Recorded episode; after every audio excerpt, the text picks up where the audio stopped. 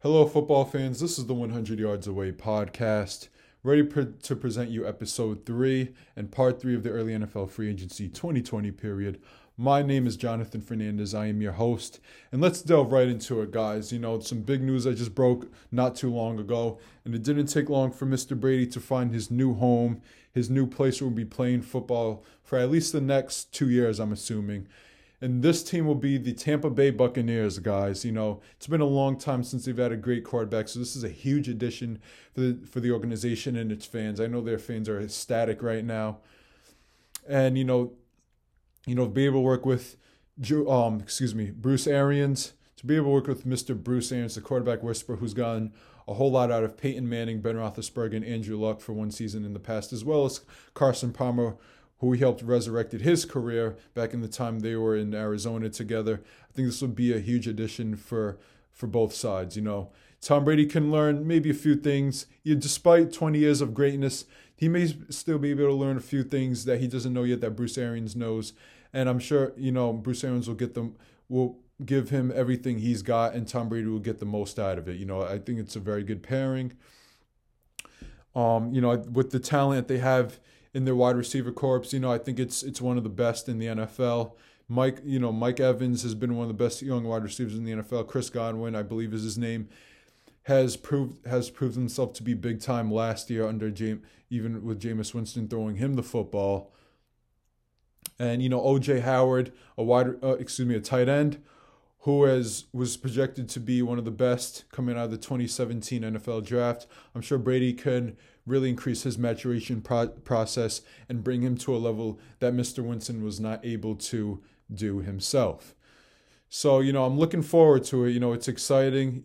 You know, the NFC just got that much better. As if it wasn't already superior, they've gotten that much better, that much stronger it's you know it's gotten that much more interesting to see all these quality teams come out of the NFC and see who will reign supreme come 2020.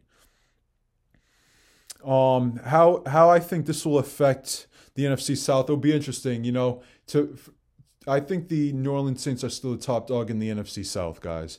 I think still they're the most championship ready team. I think they're still at this point the only championship ready team in that division. You know, still with a great quarterback led by Drew Brees. By the way, who'll be playing Tom Brady twice. That'll be very, very interesting. Oh, that that makes it so exciting right then and there. You know, they have a very good defense, of course, a very good running game. And so Tampa Bay is going to have to try to do their best to match that and counter that in, order to win the division and get in the dance on a uh, and to be in a good position to make a run once they get into the dance if they if they do so which I believe so, by the way. Um, and as for the Patriots, I mean, it's it's pretty tough on them. It's been a it's been a rough uh, time for Massachusetts for the state of Massachusetts in terms of sports. You know, they lost their two biggest stars recently in a short period of time. Mookie Betts is now in the West Coast in LA playing for the Dodgers, and Tam and Tom Brady, you know, you know, the Golden Boy is no longer with the New England Patriots, and the Patriots, for the first time in a long time, may be in a position where they will not be the superior team in the AFC East. I mean, the AFC East to me is is much more wide open now. You know, are they still the favorites to win the AFC East division?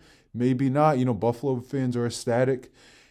You know, they're they've already made the playoffs last year. They're a solid young team on the up and coming, on the up up.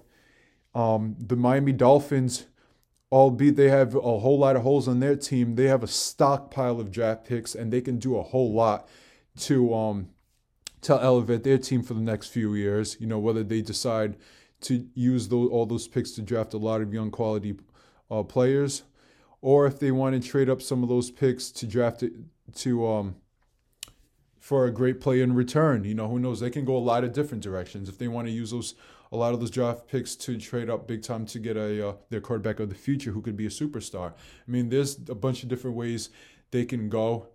And but I think they're on the on on the up and coming. You know, the, the Dolphins' future does look a, a bit bright in some sense, to be quite honest with you. I'm looking forward to see what they do in the next two months with the draft coming sooner than later. And even Jets fans, you know, I mean, with the Jets fans, they should be ecstatic. You know, they have a, a Sam Darnold coming into his third year, who I, who I, I still haven't counted. I still believe in him. He can he can make some noise as a quarterback. You know, a very good young defense who will be elevated. Let's see how Mr. Quinnen Williams does in his in his second year going forward. And yeah, you know, with Le'Veon Bell and still at running back, I'm still he I'm sure he can still get the job done. Mr. Jamal Adams, you know, one of the best safeties in the NFL as well. You know, I, I think their future does look bright. Um, I, listen, with Bill Belichick still being in New England and them still having a very good defense, I'm not ready to count out the Patriots yet. I'm just not selective on who will win the AFC East. Patriots are definitely no longer the clear cut favorite. I'll tell you that much. We still don't know who their quarterback is for the future as of now.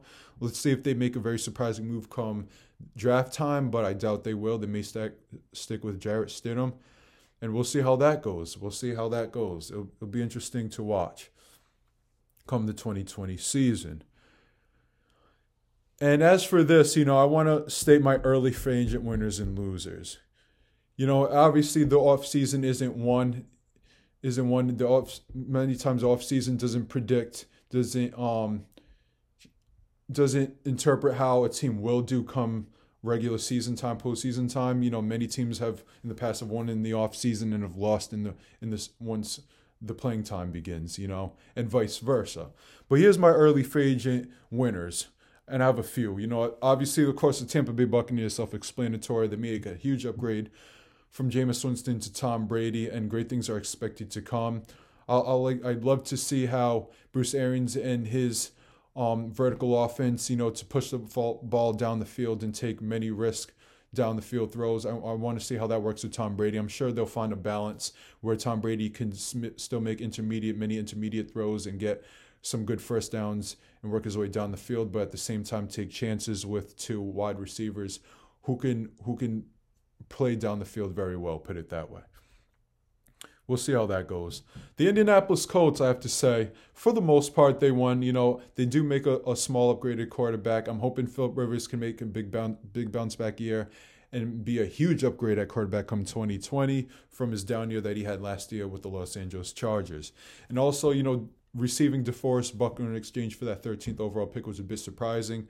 But the Colts definitely needed, needed a dominant defensive lineman opposite Justin Houston. I don't know how much he has left in the tank. He had a quality year for us last year, having double digit sacks. So thank you for that, Mr. Houston. Hopefully, you know, with a lot of, with the big amount of depth we have now at defensive line and the quality amount of players we have on that defensive line, young players who, who still have an upside to reach I think it'll remind the NFL a lot of the um, a lot of what the Eagles had in 2017 in that defensive line. A lot of great rotational players who come in fresh and dominate the line of scrimmage. I expect the Colts to do the same. I expect the Colts to do more, assuming they stay healthy. And I'm looking forward to that. You know, a big, a surprising move, but big move by Chris Ballard there, and I, I believe it'll pay off in the long run. The rest of the AFC East, guys, like I said, you know, the AFC East is wide open now. It is really wide open. 12 is no longer behind center. They have no clear, the Patriots have no clear um, answer for who their quarterback of the future will be. You know, Jarrett Stidham has a lot to prove. You know, he's very raw. You know, very little known about him. You know, very little playing time. So there's not there's not a blueprint on what he will be, but I'm looking forward to see what he will do and you know, going forward, it'll be interesting. You know, keep your eyes on the AFC East. Ryan Tannehill, who would have known? A guy who was an who became an afterthought a few months ago to becoming a 118 million dollar quarterback for the next four years for the Tennessee Titans. You know, this happened at the perfect time to this reminded me very similar to Joe Flacco's circumstances back in 2012 with the Baltimore Ravens in his last year with them. They offered him a contract prior to the 2012 season or maybe during the 2012 season, in which he turned down, knowing he'd be betting on himself. And to be quite frankly, you know, he didn't have much to lose at that point. And look at, he went on an amazing run, had one of the best postseason runs any quarterback has had in NFL history, was nearly flawless won four games for the helped the Ravens win four games was the biggest reason they ended up winning those four games en route to winning Super Bowl 47 and becoming Super Bowl MVP. And he became a $120 million quarterback for the next six years for the Baltimore Ravens. And that was great. And similarly, obviously, if, as you know, the Titans didn't make it to the Super Bowl. They got one. They fell one game short of the Super Bowl, but Ryan Tannehill was a big asset in their run towards getting to the AFC Championship game against the Kansas City Chiefs. I know most people will give the majority of the credit to Derrick Henry, and deservedly so. He was an absolute beast through the through that eight nine game run leading up to the AFC Championship game. But Ryan Tannehill absolutely produced well and did what he had to do, and didn't and definitely did not screw the games up for the Titans in that stretch, going on from the late later part, latter part of the regular season into the playoffs. Um, I do think he was a bit overpaid, but I don't think the Titans had uh, much of a choice to go to at this point. You know, like who else were they going to go for outside of Tom Brady? For whatever reason, I'm surprised that didn't work. Actually, you know, prior to them signing Ryan Tannehill, I feel like that would have been the best um, decision for both sides, for Tom Brady and the Titans. But that went downhill for whatever reason. We may never know. But the Titans have the quarterback of the future, and they will le- like to pick up where they left off come 2020 season and actually get a step closer and enter the Super Bowl with the quality defense that they have and the quality offense that they have. We'll see what happens. And the Arizona Cardinals, I mean, thank the Houston Texans more than anything. You know, one of the worst trades in NFL history what a lousy trade to, you know, get rid of DeAndre Hopkins, a phenomenal wide receiver in his prime, who had at least five more great years ahead of him, on pace to be, when it's all said and done, to be one of the greatest wide receivers of all time. You trade him for running back in David Johnson, who has underperformed the last two years, who is actually a year older than DeAndre Hopkins at the running back position, 28 years old currently, by the way. Um, this didn't make much sense. You know, you only the value most valuable piece you got out of that trade was a second round pick. A first round pick would have done well. I mean, then we're talking. Then then it's debatable. Then you got something great in return. But yeah, the Cardinals, you know, great for jumping on that opportunity. You know, you will help Kyler Murray and that young offense elevate to the next level, and you'll make things interesting for the NFC West come next year. You know, I'll keep my we'll keep your, our eyes on you guys. That'll be great. Now, as for my losers, the biggest loser, I mean, the Houston Texans. Obviously, I don't need to go there a second time. Bill O'Brien, you know, great job. You know, you know, you played, uh, you defended yourself in court, and you lost miserably. You know, this is where you this is where you hire your lawyer to cross your T's and dot your I's and to have you back to make sure you're making the right decisions or making uh, reasonable decisions.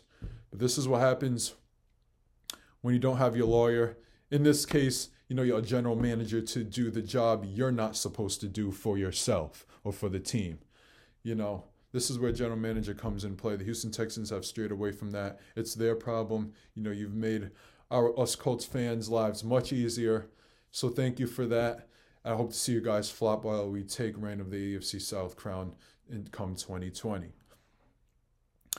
I'd say the Redskins for now, for the time being, and this is where it goes. You know, they actually offered Amari Cooper on Monday in in the first day of free agency more money than what he went back to the Dallas Cowboys for.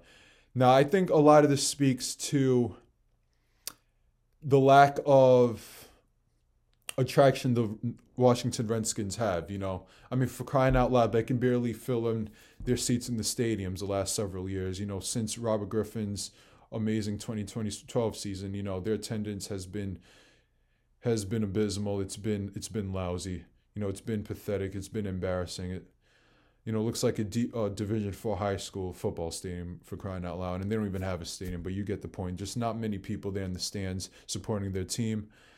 And same thing. It seems like the same thing's going on with the players. You know.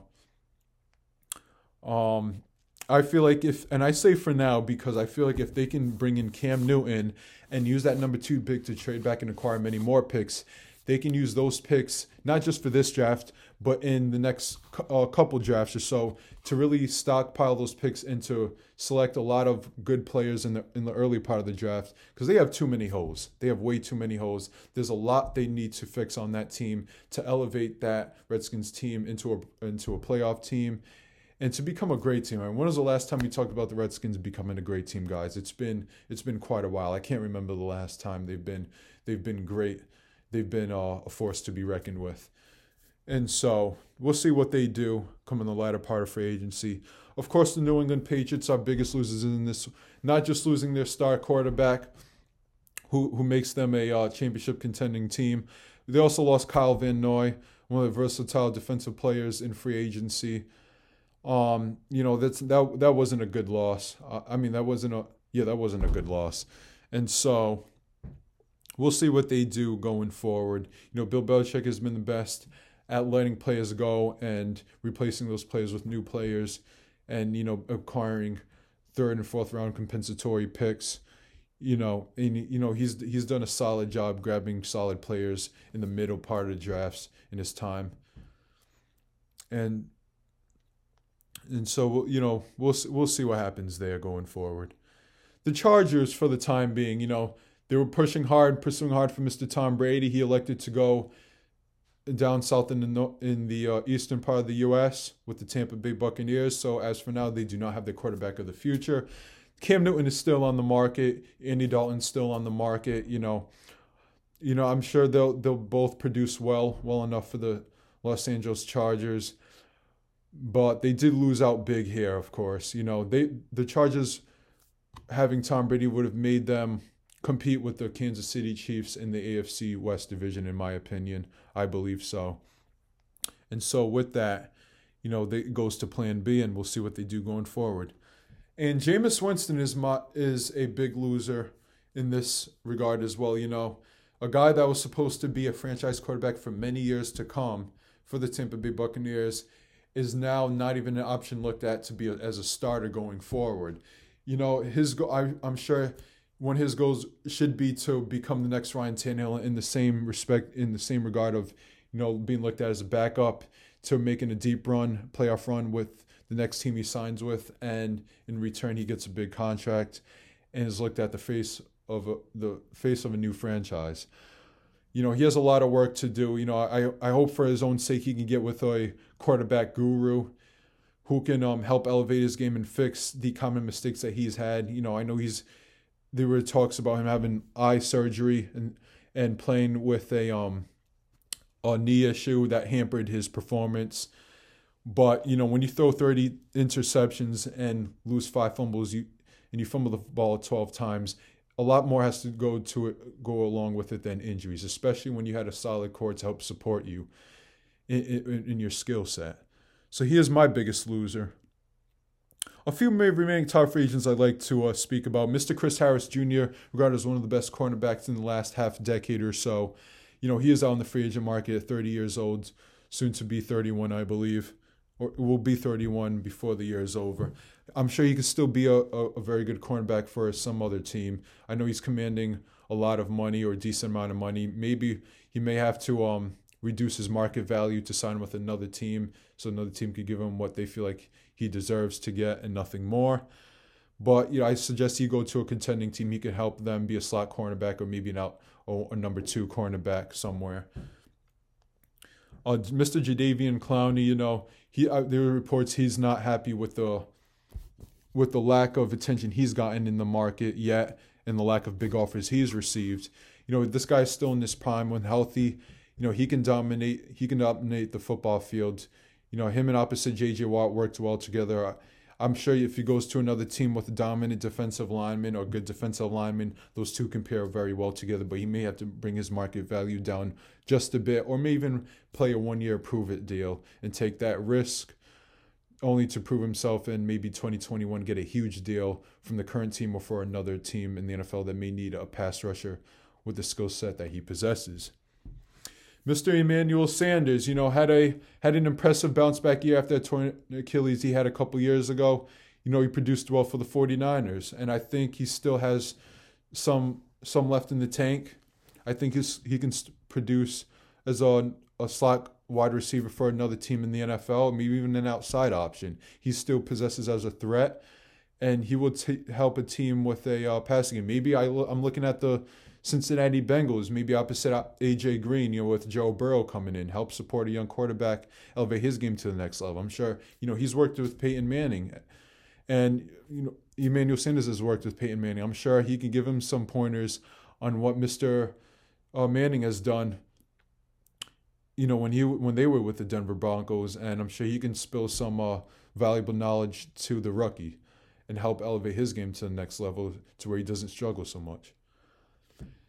And as for that, that's uh that's the early part of free agency. That's part three in the final part. And I'll be looking forward to speaking to you guys with some valuable news that'll be come off that'll be coming out in the NFL season. There is no off season in the NFL as we all know it. I'm looking forward to see what happens. So stay tuned. I'll keep you guys posted. Peace.